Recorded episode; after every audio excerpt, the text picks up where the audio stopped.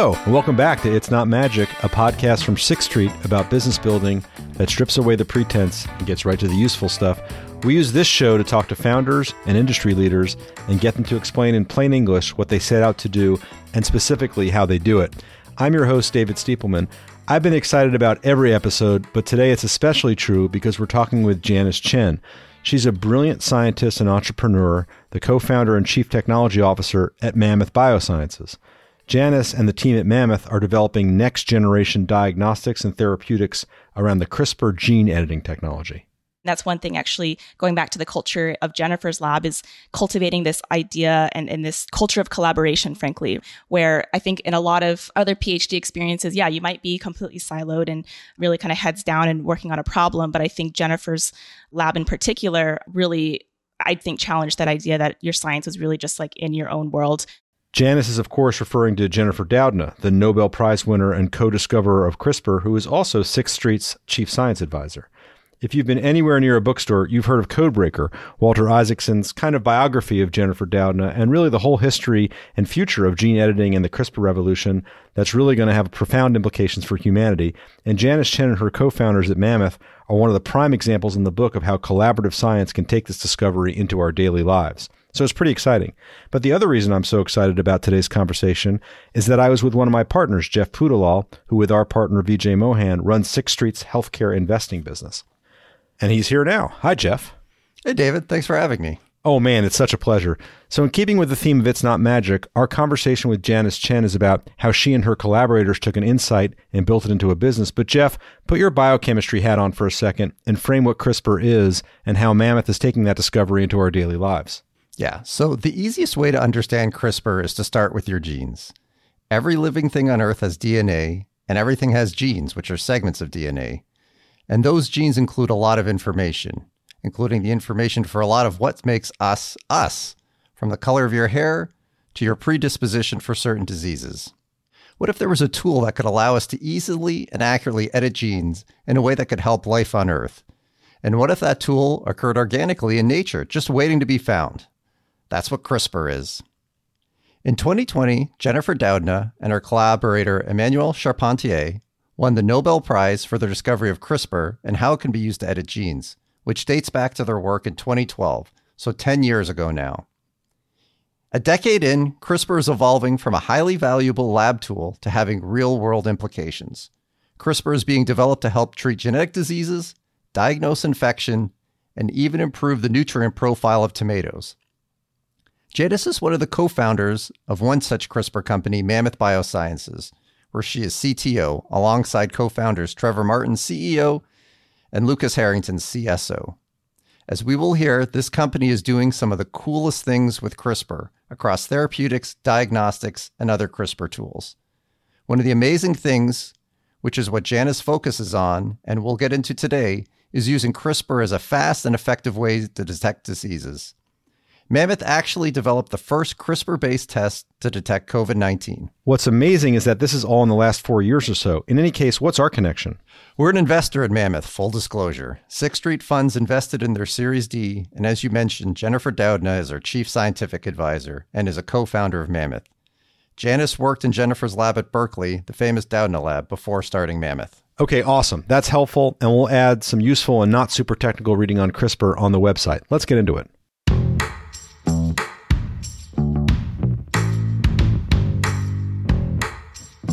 Janice Chen, thank you for joining us. It's such a pleasure to have you. Thanks for having me, David. You're in the lab at Berkeley with Jennifer Doudna. CRISPR is out there, it's a thing, and everyone's talking about interrupting the expression of diseases or developing resistant crops or making an incredibly juicy tomato or whatever it is that people are talking about. And you're thinking about the engineering of it and diagnostics. Can you walk us through that where you and your colleagues had actually kind of happened on that moment? Yeah, absolutely. I had started in the lab of Jennifer Doudna. You know, this was still early days of CRISPR. And frankly, a lot of the conversation was purely just how do you use CRISPR for gene editing Jennifer and colleagues had done some of the foundational work in showing this was an extraordinary gene editing tool, but that was sort of where the conversation ended. What we had done that I think was really exciting and was really focusing on the fundamental mechanisms of how these enzymes worked. And what that had led to was this unexpected finding that you could use CRISPR not just to edit genes, but also detect DNA. So that was actually completely against dogma at the time. I think no one had really thought about, oh, you could actually use this tool for detection. But that actually just came through the process of really understanding the mechanisms behind how the protein worked and sort of stumbled across this feature that continued to reproduce itself in the lab. Once we had figured out that this was not just a fluke, this was actually a robust activity that we were observing in the protein, we said, okay, well, we have to then understand if we can actually leverage this as a potential diagnostic tool. And that's where, um, with the help of Jennifer and my colleagues, Lucas and, and others in the lab, we said, why don't we go and reach out to physicians in the Bay Area and ask if they were really, you know, ready to collaborate on um, using CRISPR as a d- potential diagnostic and had focused on looking at HPV as a proof of concept because it was a double stranded DNA virus. And we had shown that you could use CRISPR to detect double stranded DNA. So we had the, f- the fortunate opportunity to work with one of the leading HPV researchers at UCSF, Dr. Joel Palefsky, and were able to basically create a diagnostic assay to detect specific HPV strains in patient samples. And that was for me a major aha moment because we were given essentially a panel of blinded clinical samples that we had no idea what they were infected with, and then basically used our CRISPR diagnostic, which essentially accurately detected the specific HPV strains. And so I think that was a really exciting moment for me and, and one that actually allowed us to to think really big about how we could then t- take this technology beyond the academic lab and and make a big impact with it.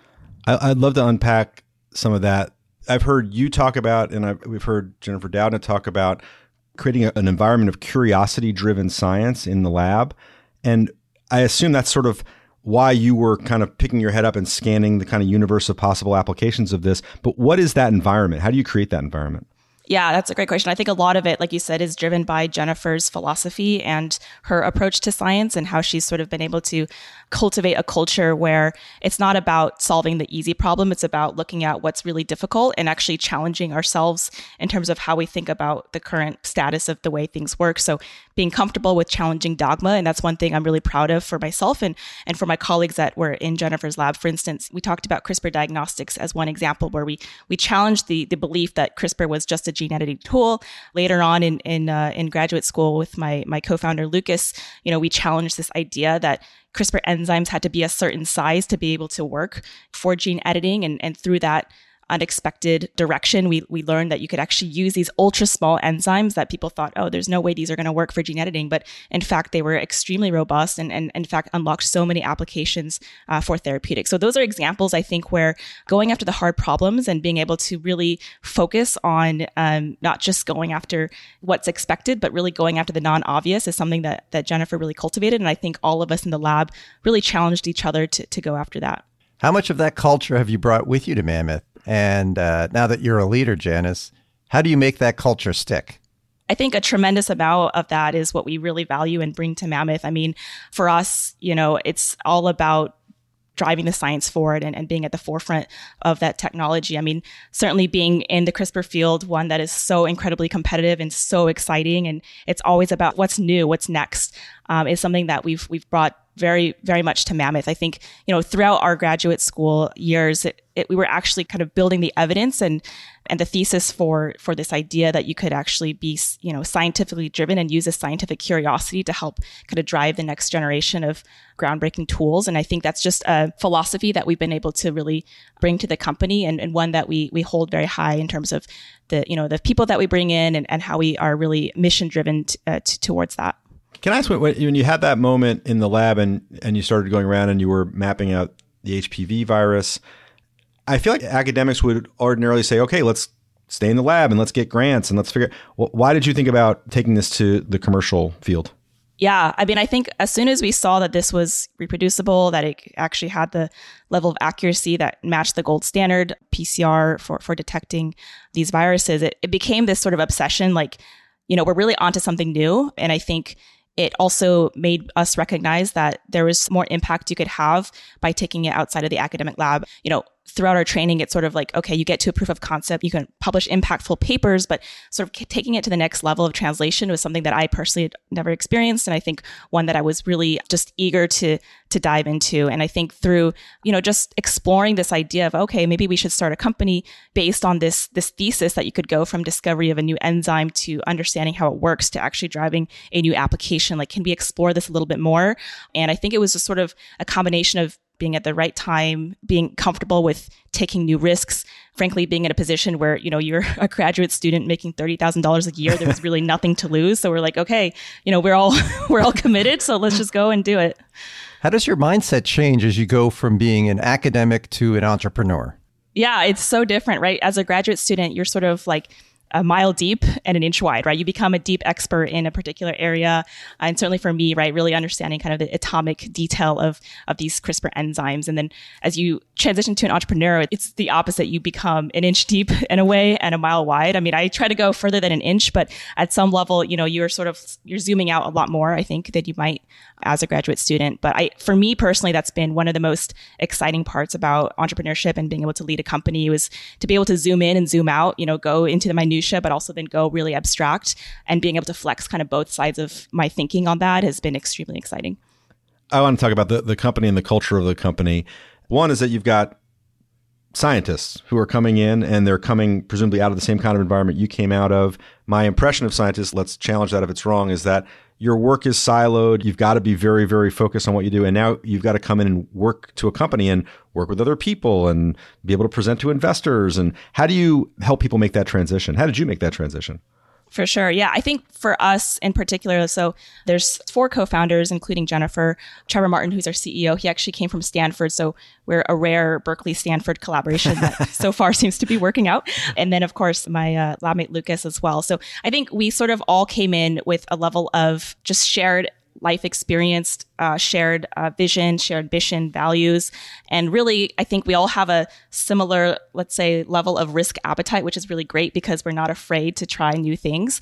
But certainly coming in as first time founders, first time entrepreneurs, I think has been really great doing it as a team. And that's one thing actually going back to the culture of Jennifer's lab is cultivating this idea and, and this culture of collaboration, frankly, where I think in a lot of other PhD experiences, yeah, you might be completely siloed and really kind of heads down and working on a problem. But I think Jennifer's lab in particular really I do think challenged that idea that your science is really just like in your own world.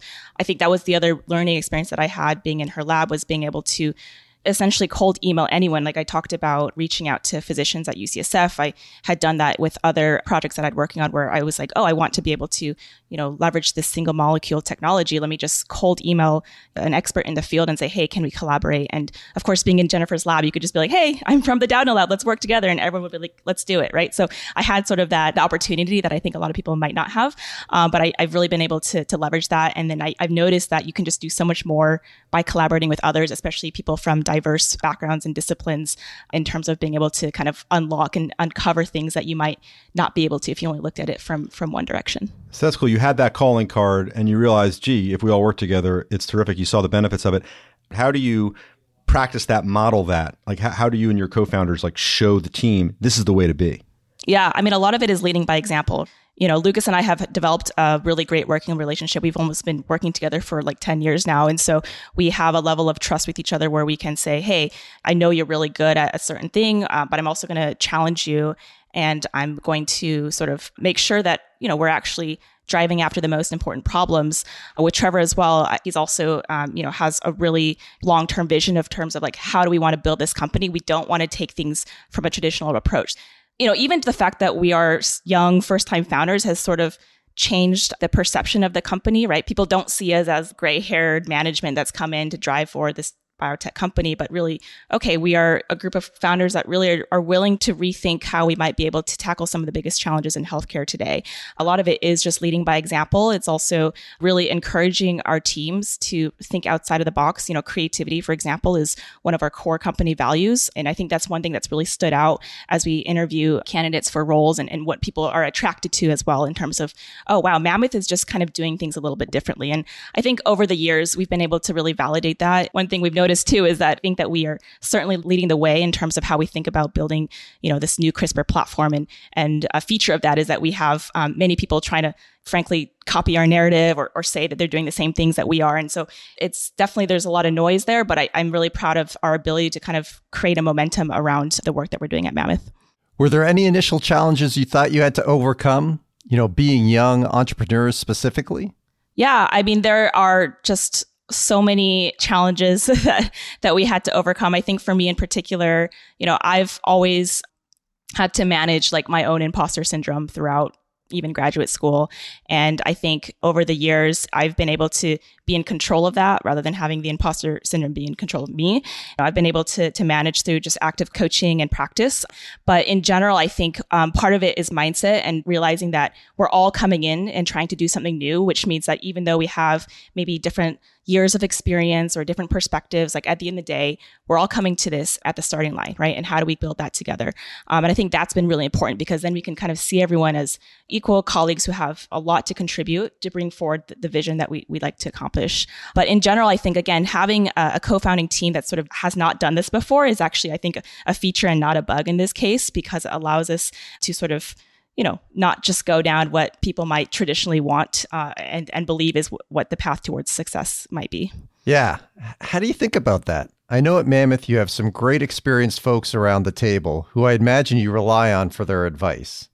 How do you kind of balance, you know, not leaning too heavily on them and being able to chart your own course, but still taking in some of their experience?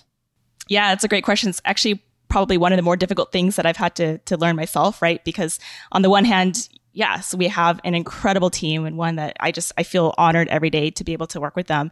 On the other hand, it's sort of like yeah, you you don't want to just fall into a comfort zone where you say, okay, you know, you know this, and so let's just go to the simplest or, or the most most comfortable thing to go forward with, right? But really uh, making sure that we hold each other accountable and really challenge each other to say, okay, actually, is this the right way to, to go about it? Again, going back to this idea of challenging dogma and not just going the, the path of least resistance. But it is a really delicate balance. In a lot of ways, it's more of an art than a science. It's about really understanding, you know, why people are trying to go after things a certain way, understanding why, you know, yourself feel strongly about a particular point of view, but making sure that's all being expressed and then having a clear process for saying, okay, well, there's a path forward that maybe we don't know. We have no idea if it's actually going to work, but we are going to be committed to it and, and move forward. But um, certainly I would say, you know, we've had so many incredible advisors, both inside, outside of the company that have helped us create and craft and refine the, the path forward. And I think our job as founders is to try to listen to all of that, uh, synthesize it, but then at the end of the day, make sure that it's really, you know, the decisions that we make are aligned with our core mission and, and values and, and that we are able to then direct things in the way that are, is going to lead to uh, realizing the, the potential of the company. Just staying on that theme of the team advisors and professionals there that may not be PhDs, right? And who are not doing the core work, but you need them to understand what it is that you're doing and to have some level of familiarity and subject matter expertise so they can filter their advice through the values of the company and what you're trying to accomplish. How do you do that? How do you overcome what may be translation issues? Yeah, it's a it's a great question. The flip side is true, right? Where I might be a deep expert in some area of the technology, but then I'll have essentially no understanding of a different function or mm-hmm. very surface level understanding. So there is this translational piece where I've learned that it's you can absolutely overcome that. And a lot of it comes down to really breaking things down to first principles and saying, okay, you know, what is the goal that we're trying to accomplish? How do we communicate that in a way that can be translatable, right? And so instead of kind of going into, yeah, the minutia of, okay, what's most important? I think a lot of it at the end of the day comes down to having people who at least are not completely uh, isolated from the different functions. Like as an example, our head of IP, for instance, has a scientific background and, and also is just incredibly strategic on the uh, IP side, right? And so I think having that mixture of different disciplines is actually becomes a powerhouse. And those are the kind of people that we like to hire at Mammoth so that it's sort of a, a synergy. It's, it's more than the sum of its parts because you have people that, that can have this ability to translate. It's not always true and it's not always necessary, but I think that's one thing really kind of brings the team to the next level. You know, in, in thinking about this conversation, I was thinking about the possible parallels between our business and, and Mammoth. And, and one of them is that, and you said it actually, you're always focused on what's new, what's next. It's sort of like this relentless focus. The product is innovation. You have to continually evolve. It's not some other companies, I maybe it's a conceit, but some other companies like, you know, you have to innovate, but you also do a thing. The thing you're doing is innovating. And you grew four times since 2019 or whatever, right? That's exhausting. How do you not have everybody just running at full RPMs all the time? Yeah, it's uh, it's something that we have to to always watch out for, right? But like you said, their innovation is just so core i think to the longevity of a company right i think depending on you know what your goals are but for us it's really about building it's building a company it's building a platform it's really taking new technologies to patients and with those big goals in mind we have to innovate otherwise we're going to become obsolete either we have to um, out innovate ourselves or some other company will and, and i think that's one thing that keeps us really focused on uh, making sure that yeah we're not driving into obsolescence and that we are continuing to to push the boundaries. Um, as far as making sure that like you can continue to move forward without sort of petering out. I mean, that's I think a a, a conversation that we're all navigating together, right? Yeah. I mean, it's incredibly motivating to to go after. I think that's where having um, really difficult problems is at least for me a way to to manage that because you know that the effort that you put in is going to take you one step closer to being able to to detect and cure all genetic diseases right? Fundamentally being able to eradicate disease is something that is extremely far out there but one that i think everyone is like i can get behind that and i know that everything that we do is going to help us get closer to that reality it's very motivating. I, I can imagine. Good. So, sorry, Jeff. Oh, no worries. I was just going to ask. You know, the growth has been tremendous, and there's three of you as founders. How do you manage like dividing and conquering? but then understanding when you need to come together again for certain issues. How does that dynamic work? There are a couple rituals that us as founders have maintained throughout uh, the growth of the company since we were, you know, just a tiny team to where we are today. And that is making sure that we have dedicated time with each other every single week to just talk about, you know, where things are, what's going on, uh, what, what do we need, uh, what help do we need. So that's been sort of a consistent like drumbeat that sort of persisted throughout the years. From a roles and responsibilities standpoint, that's always evolving, right? I think that's one thing I'm sure your listeners are aware of or, or may not be aware of is that as founders, you have to acknowledge that your role is going to change over time. And that's a good thing because that means the company is scaling. You're bringing in people with new expertise that can help drive things in ways that you could never do yourself. And in a lot of ways, it becomes a relief sometimes to the founders because all of a sudden, okay, you're no longer burdened by something that maybe you just don't know that well, but you have to pull together to move things forward. I think a lot of the um, being able to work together also is understanding like very clear swim lanes. Okay, you're accountable and responsible for certain things, and and then you know your your counterparts are accountable and responsible for other things, and then making sure that we also are being able to pull our weight at the same kind of intensity as everyone else. So a lot of it is of course built on just trust and communication, um, and also recognizing each other's strengths and weaknesses, and being able to really kind of create a, a cohesive group based on you know where we are are as as people and and teammates um, and i think that's sort of uh, how we've been able to pull through. Do you review each other at the end of the we definitely do yeah or every 10 minutes we always, yeah. I think one one thing that I'm really grateful with the team is that we are very frank. I, I, don't, you know, we're our personalities are such that we're very much direct with each other. We also have our own executive coaches who help us, even w- whether it's with each other or others on our team, is is helping us give and receive feedback. I think that's something that um, if you can't figure that out, it becomes incredibly difficult to sort of course correct or or just try to make uh, ourselves better. Can I ask you a question that's not particular to Mammoth or the field, but as a business leader and as a business leader who's out there talking to people about a variety of things, do you get pressure or encouragement internally or externally to talk about the issues of the day? I feel like that's more of a of an issue for business leaders. We certainly see it. And if so, how do you what's your framework for deciding what you're going to speak on and what you're going to not speak on? Yeah, it's a good it's a good question. I think definitely both internally and externally there is sort of an expectation that as a leader you are able to have clear position statements or at least a point of view around what's going on. And I think the way that we've been sort of managing that, I mean, you know, over the last couple years and well before we even started Mammoth, there's always been new, uh, unexpected you know world events that have happened. And i think one thing that we've done is is just to create like a platform for being able to have that kind of open dialogue internally. A lot of times i think what i've learned is that you know there may be certain um, events that may not impact me directly but has tremendous impact on someone else in the company. And so being able to have a safe space to talk about things and listen i think this has uh, been extremely important for us to kind of build that that trust and community uh, and recognizing that we all have just very multidimensional lives and, and, and things that impact us day to day so that's more on the internal side on the external side um, i think in a lot of ways there's there's not as much pressure i would say but it's more about okay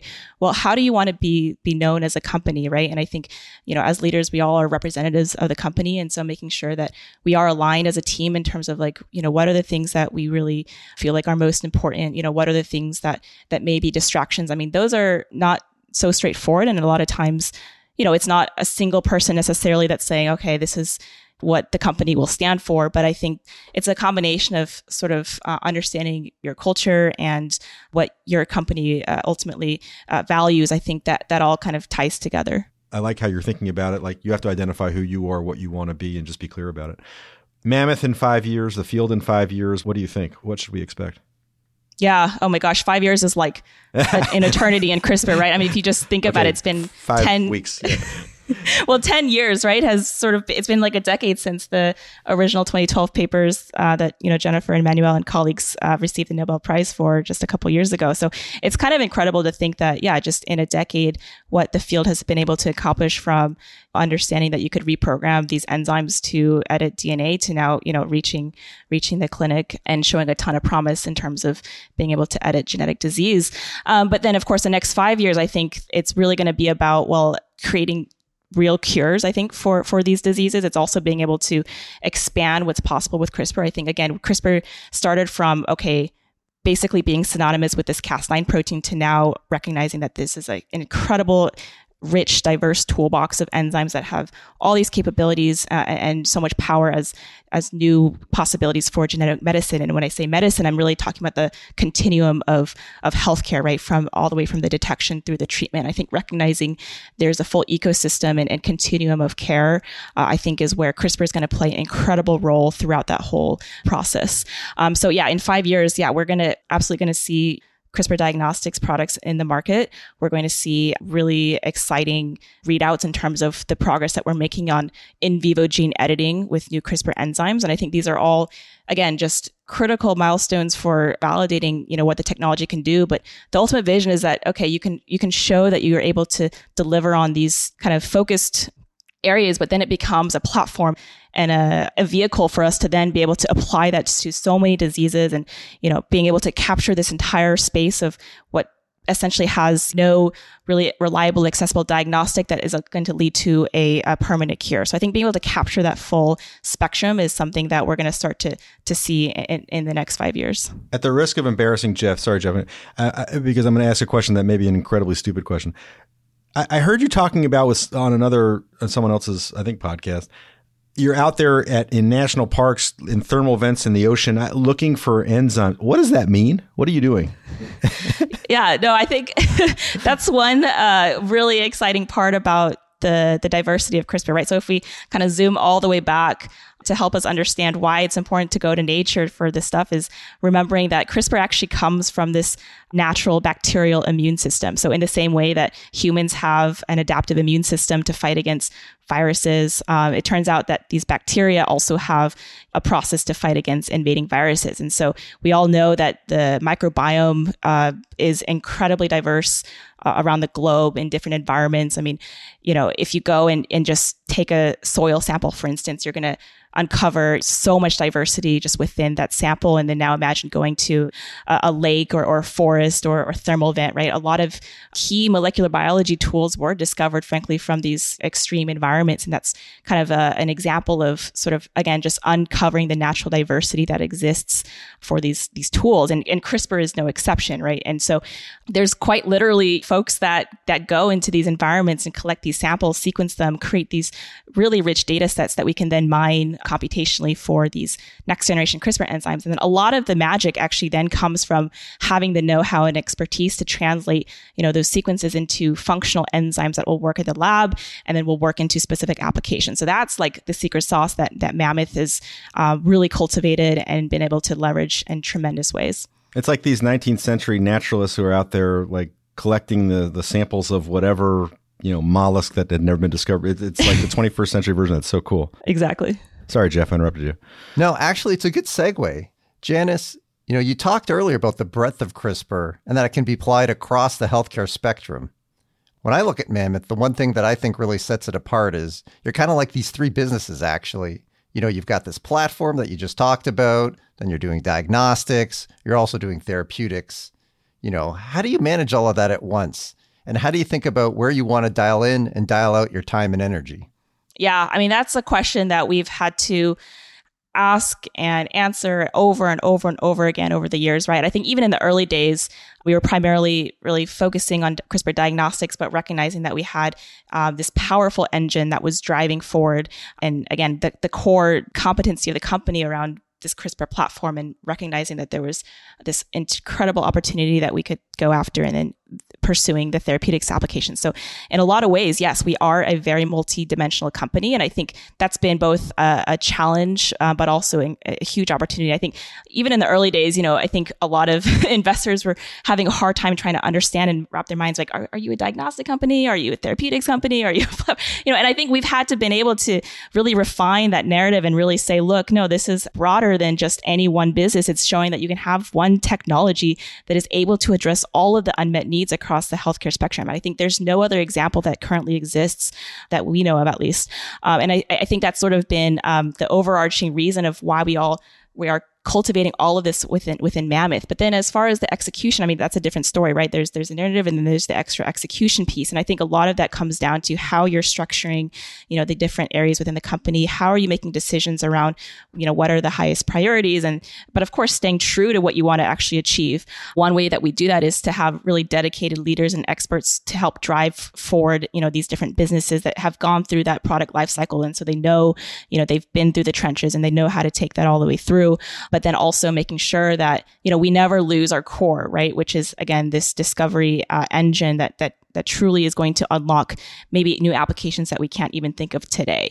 And I think being able to uh, have that optionality is also really exciting. And I think that's one thing that really draws people to Mammoth as well, because they realize, wow, there really is sort of this fountain of opportunity. And it's a question of how do we then, you know, really kind of prioritize within that. I think that's that's a process that uh, we have a, a, working framework that we constantly do need to revise because there's there's new opportunities that come up and and then there are things that we say, look, you know, we're going to stay super focused on on making sure that we execute towards the, the goals here. But at the end of the day, it's it's yeah, it's it's constant discussion and strategy and, and negotiation and figuring out how do we look at this uh, in totality, right? And so as far as like my role, I sort of I sort of wore multiple hats, but again, like the role's been evolving over time. But you know, as chief technology officer at Mammoth, I I have oversight over sort of all the different uh, technologies that we're developing and how we actually translate that into products. But also, you know, I do have a, a role as sort of the the head of diagnostics and really thinking about how do we actually translate this new technology into transformative diagnostic products that are really going to that change the landscape for diagnostic testing in the in the near term and the long term. So it's a lot of like context switching at times, but I think overall, you know, my my my primary role is a founder, right? And so I'm always thinking about how do we actually uh, make sure that we deliver on what we intended to do when we started Mammoth. Well, really casting the sharp relief what you were talking about before, your communication among you and your co-founders, like that that has to be super important to make sure that you're able to to execute on all that. Exactly. Um, I have a last question for you, and I'm going to disclose my bias. I'm hoping that you validate my sense that the liberal arts are a really great way to to get into all kinds of things. And my question is: You went to Johns Hopkins undergrad. You obviously did a lot of work. Um, I've heard you talk about building the yeast genome in college, which sounds amazing. But what's the the class outside of your discipline that you is there a class? I guess I should ask it in a less leading way um, that you think about now. You're like gee whiz i'm glad i took that or i think about that all the time or is there something like that in your in your academic past? Um i think that there's so much that you learn outside of class actually that yeah. that i think your academic training kind of helps you think about you know specific problems. But i feel like a lot of the learning at least for me personally became outside of the classroom. That's through actually getting your hands dirty in the lab. It's, you know, talking with other really passionate people about what they're working on. So I, I personally feel like I, I loved my time at Hopkins. I think I had extraordinary opportunity to get into cutting edge science, but at the end of the day, having the opportunity to actually drive research in, in a laboratory, I think probably was the most uh, transformative thing. And then, you know, the second, I would say, career defining moment for me was you know, being able to join Jennifer's lab and having sure. that experience of being in the forefront of the field. But, you know, as you, you point out, I think it's, again, uh, it's more than just science, right? I, I personally have like an artistic side of me, which is I, I was, you know, really involved in dance and music. And I think, you know, I really like to connect the non obvious and, um, and I have this kind of deep appreciation for yeah, not just like kind of one focus area, but how does how does this all kind of come together? Because at the end of the day, especially when you're building a company, it's it's you're working with people with all kinds of backgrounds, and I, you just have to have an appreciation for all of it. What a great answer! I'm going to leave it there because that's fabulous. Thank you for thank you for that, and thank you for spending time on Jeff's behalf, on Sixth Street's behalf, on behalf of our listeners. Thank you. It's great. It's what a great conversation, and I really enjoyed uh, spending time with you. Yeah. Awesome. Thanks, David, and thanks, Jeff. Janice Chen of Mammoth Biosciences joined us for an interview on May 25th, 2022.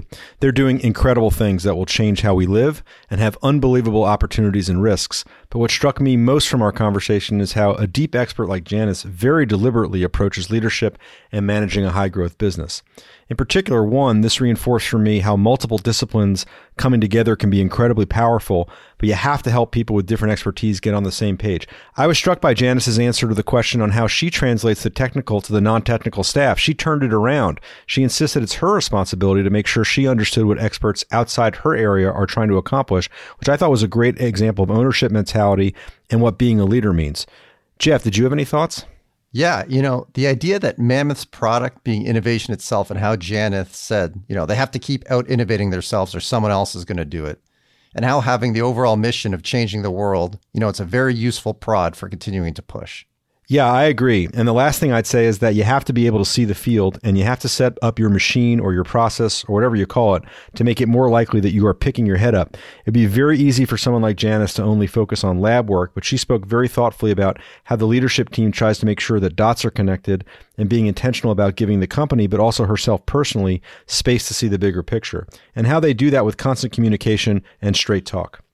If you want to learn more about CRISPR, go to our website and we'll have educational resources up there to check out. Jeff, thanks so much for doing this. Yeah, thanks, David. This was fun. Yeah, it was. And thanks to our colleague Kristen Stennerson on Sixth Street's healthcare investing team who helped us prepare for the conversation. And again, a big thank you from all of us at Sixth Street to Janice Chen for her time and her insights.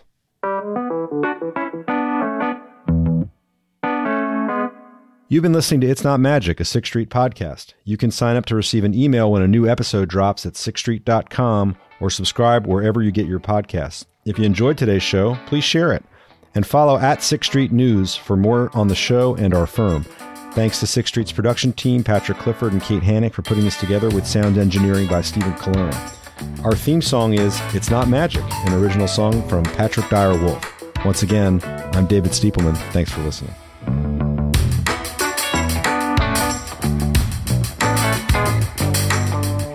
The views expressed in this podcast are not necessarily those of Sixth Street, and Sixth Street is not providing any financial, economic, legal, accounting, or tax advice or recommendations in this podcast. In addition, the receipt of or listening to this podcast is not to be taken as constituting the giving of investment advice by Sixth Street. Please see additional disclosures on our website for more details.